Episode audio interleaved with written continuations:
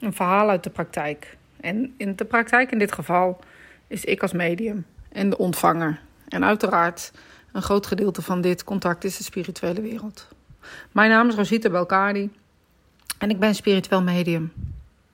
Alles wat ik zeg en vertel, dat doe ik uit eigen ervaring. En vertel ik vanuit mijn oogpunt. En de mensen die in deze verhalen voorkomen, daar zijn wat uh, verdraaiingen in, zodat niemand zich herkent, op welke manier dan ook. Of misschien niet direct herkent.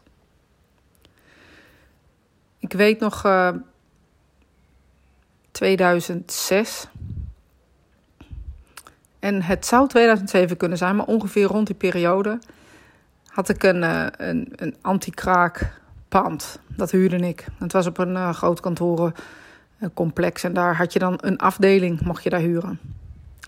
En ik had dat ingericht en dat was gezellig en ik had dat leuk. En mensen kwamen daar voor sessies. En een van deze uh, sessies is me eigenlijk altijd eh, bijgebleven door één belangrijk aspect in deze sessie. En die zal ik jullie straks delen. De, ik begin het contact en deze mensen, dat waren er meerdere, begrepen over wie ik het had. Ik bracht in dit geval een moeder en ik vertelde herinneringen en van allerlei dingen die gingen over doodgaan, uiteraard over het ziek zijn in dit geval. En uh, hoe ze nu nog betrokken was bij haar kinderen, bij haar man. En hoe ze alles nog zag en alles nog ervaarde. Dat is wat bewijzen geven inhoudt. Herinneringen geven uh, die zo zijn dat ze niet alle dagen zijn. Is echt wel bijzondere dingen. En als ik veel praat, en dat gebeurt tijdens zo'n sessie, uh, dan, ja, dan krijg ik dorst. En ik heb eigenlijk altijd een glas water bij me staan. En tijdens de, deze sessie, um, waarin ik dus uh, uh, niet anders deed dan anders. Ik had in dit geval de kinderen en de vader hun moeder gegeven. En ik was daar vol mee bezig. En nogmaals, ik vertelde over dingen die ze mee hadden gemaakt. Die waren gebeurd tijdens de begrafenis. Na de begrafenis, waarvan ze dingen wisten, herinneringen die ze ophaalden, dingen in de familie die gebeurd waren, et cetera.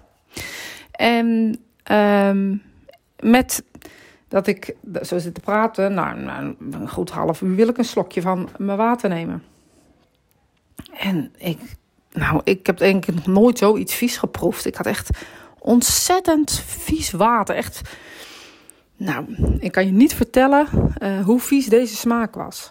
En op het moment uh, dat ik me dat realiseerde, uh, nam ik nog een slokje, want ik wilde dat echt zeker weten. En na twee of drie slokjes dacht ik, ja, nou, dat is niet goed. Of er iets met dat water is. Waarop ik dat dus ook ventileer. Uh, waarom weet ik niet, maar als een soort instinct, laat ik maar zeggen, aan de mensen in kwestie. Waarop ik zeg, ja, um, is jullie moeder vergiftigd? Want ik heb zo'n nare smaak in mijn mond. En dat water smaakt zo ontzettend vies.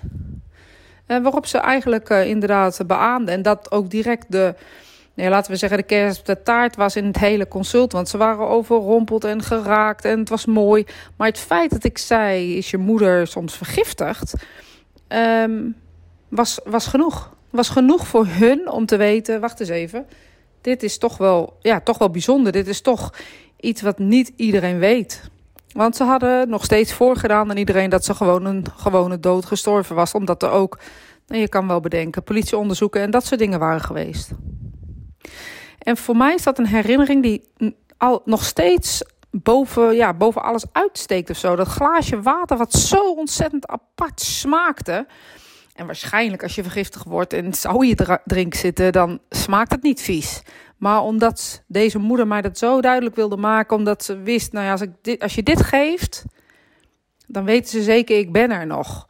En zo had ze de best gedaan dus, om dat via mij naar voren te brengen.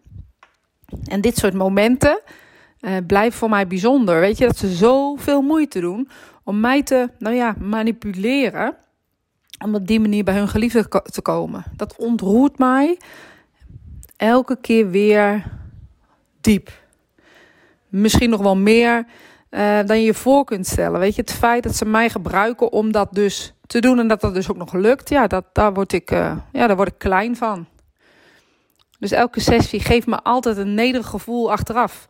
En dat houdt je ten eerste lekker met je benen op de grond. Maar het geeft je ook iets heel bijzonders. Je, je ziet iets ontstaan tussen twee mensen. Je bent een soort buitenstaander. Je mag daar ehm, deelgenoot van zijn. En ja, dat maakt het mediumswerk of het werk van een medium super bijzonder. En dat wilde ik graag met jullie delen.